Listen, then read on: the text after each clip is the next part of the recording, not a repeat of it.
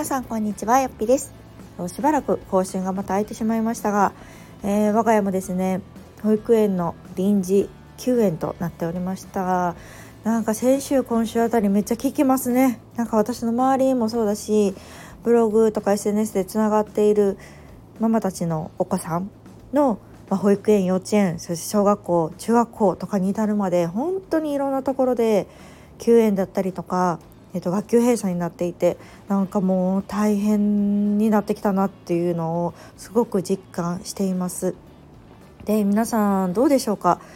お子さん大丈夫ですか？もしかしたらねもうコロナの陽性者になってっていう方もいらっしゃるかなと思うんですけどなんかもうここまで増えてくるとねもうなんか全員が濃厚接触者なんじゃないかなって思うぐらいなんかこう分からないですよねなんかどう防いでいいのかっていうのがもうなんか私もちょっと分からなくなってきたんですけどまあでも一応ね保育園の子どもたちの中で出たというところと、まあ、うちは濃厚接触者ではなかったんだけれども、まあ、一応臨時休園っていうところでお休みをしておりました。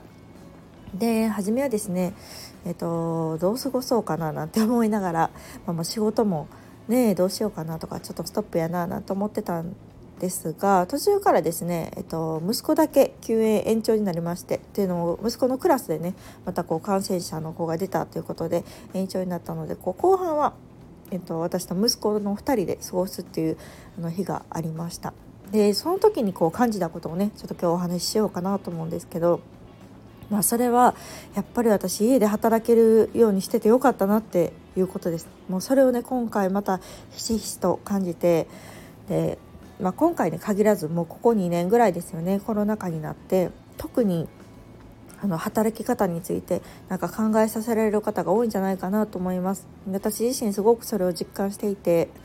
えっと、私がこう専業主婦から次ね新たに仕事をしたいと思った時に、まあ、自分のこう心地いい働き方って何やろうって考えた結果がですね私の場合は、ま、家で働くっていうことだったんですね。なので基本的にはフルリモートで完全に家で働けるっていう仕事の仕方をしようと思って、まあ、それが、ま、ゆくゆく息子が小学校に入る時とか、まあ、その小1の壁対策にもなるかななんて思って、まあ、当時約5年前の私はですね決断をして、まあ、今の働き方っていうのをこうコツコツ作り上げていったんですが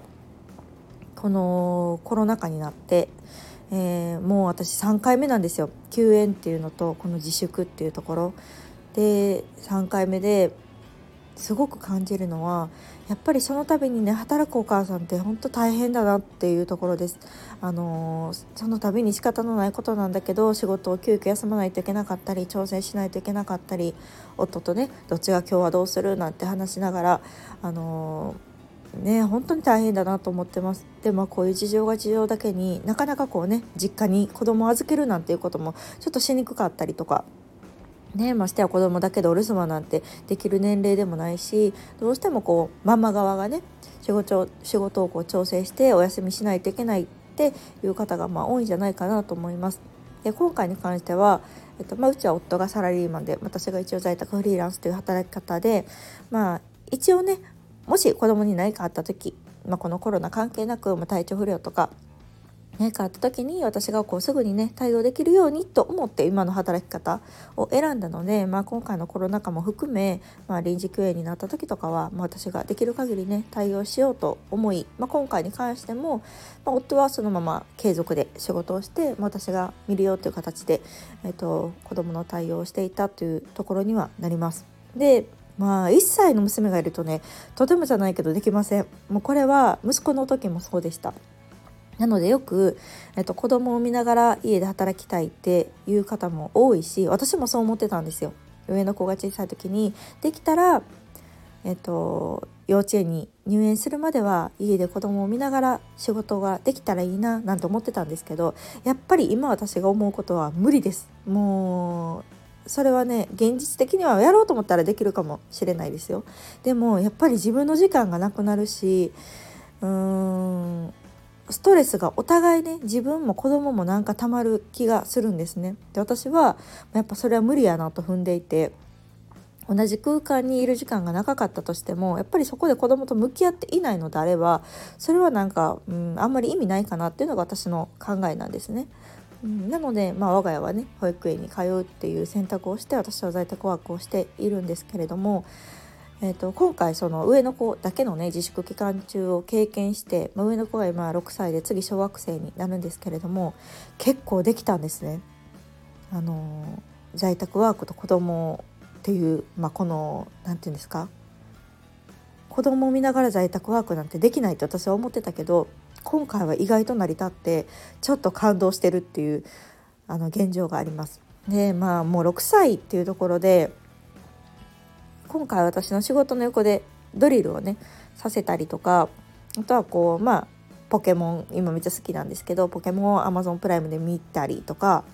あとこう話する時間とか、まあ、そういうふうにこう時間割みたいな感じで時間を区切ってこの時間はこうしようこの時間は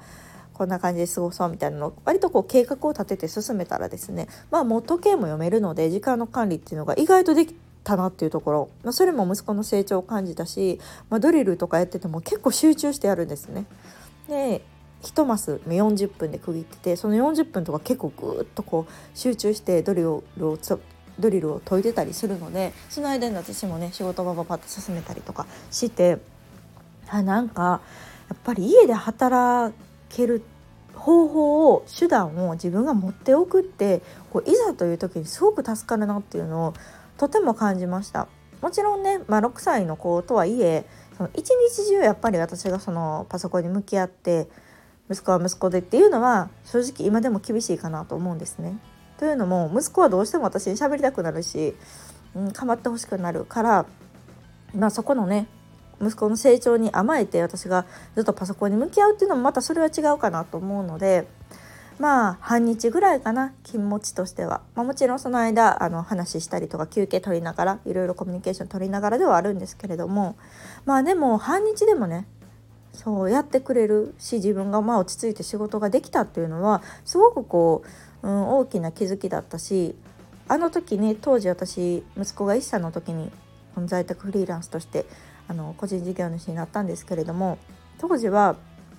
うんまあ、いつかのためにとか、まあ、今は保育園に行ってくれてるからだけど、まあ、もしもその小1の時にとかいろいろ先を考えて選んだ働き方がなんか今実を結んだなっていう実感がすごくあってああやっぱりなんかあの時あの決断をしといてよかったなっていうのがすごく感じたんですね。で本当に働き方って人それぞれだしこのね在宅ワークがあの向き不向きもあると思います。私は在宅ワークなんて嫌やわっていう方も絶対いると思うからあのみんながみんなねすればいいって私が思ってるわけではないんだけれどももしこう同じようなね私と同じような感覚を持っていてあなんかこう、うん、家で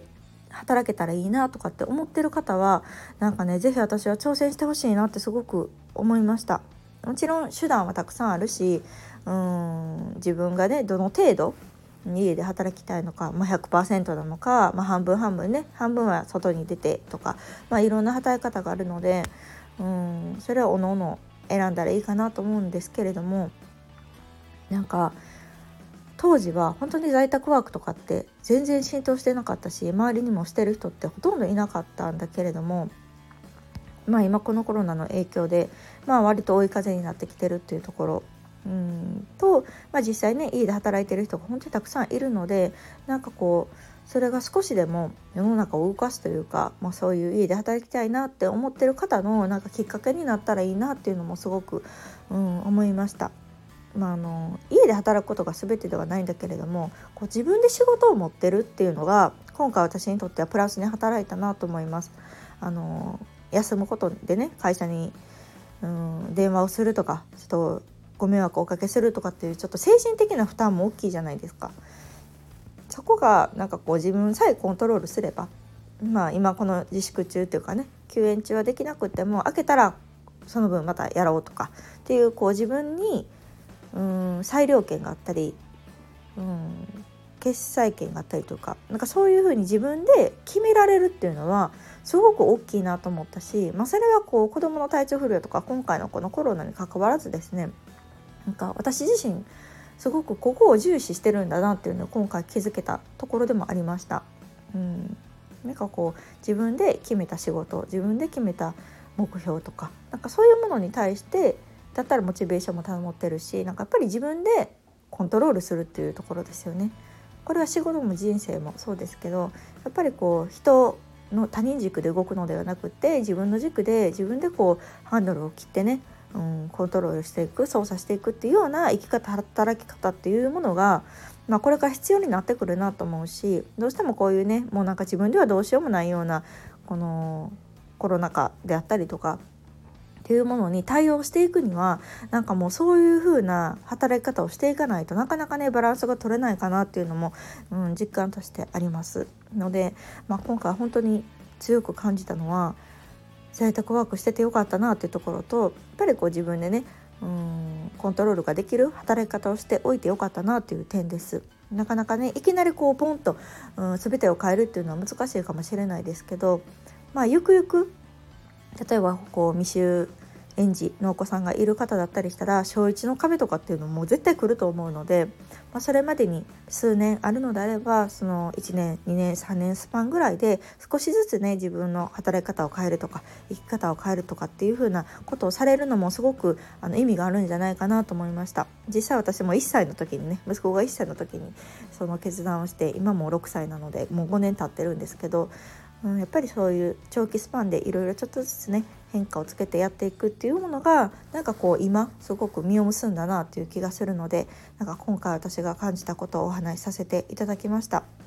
えー、今まだね休園中だったりとか登園自粛されてたりうんなかなかしんどいなと思うお母さんも多いかなと思うんですけれどももう適当に子供が元気であれば家族が元気であればよしと思ってゆるく適当にやっていきましょう。あの少しでもね早くこのコロナの第6波っていうのが落ち着くことを私も願っております。ではまた次回の放送をお楽しみに。さようなら。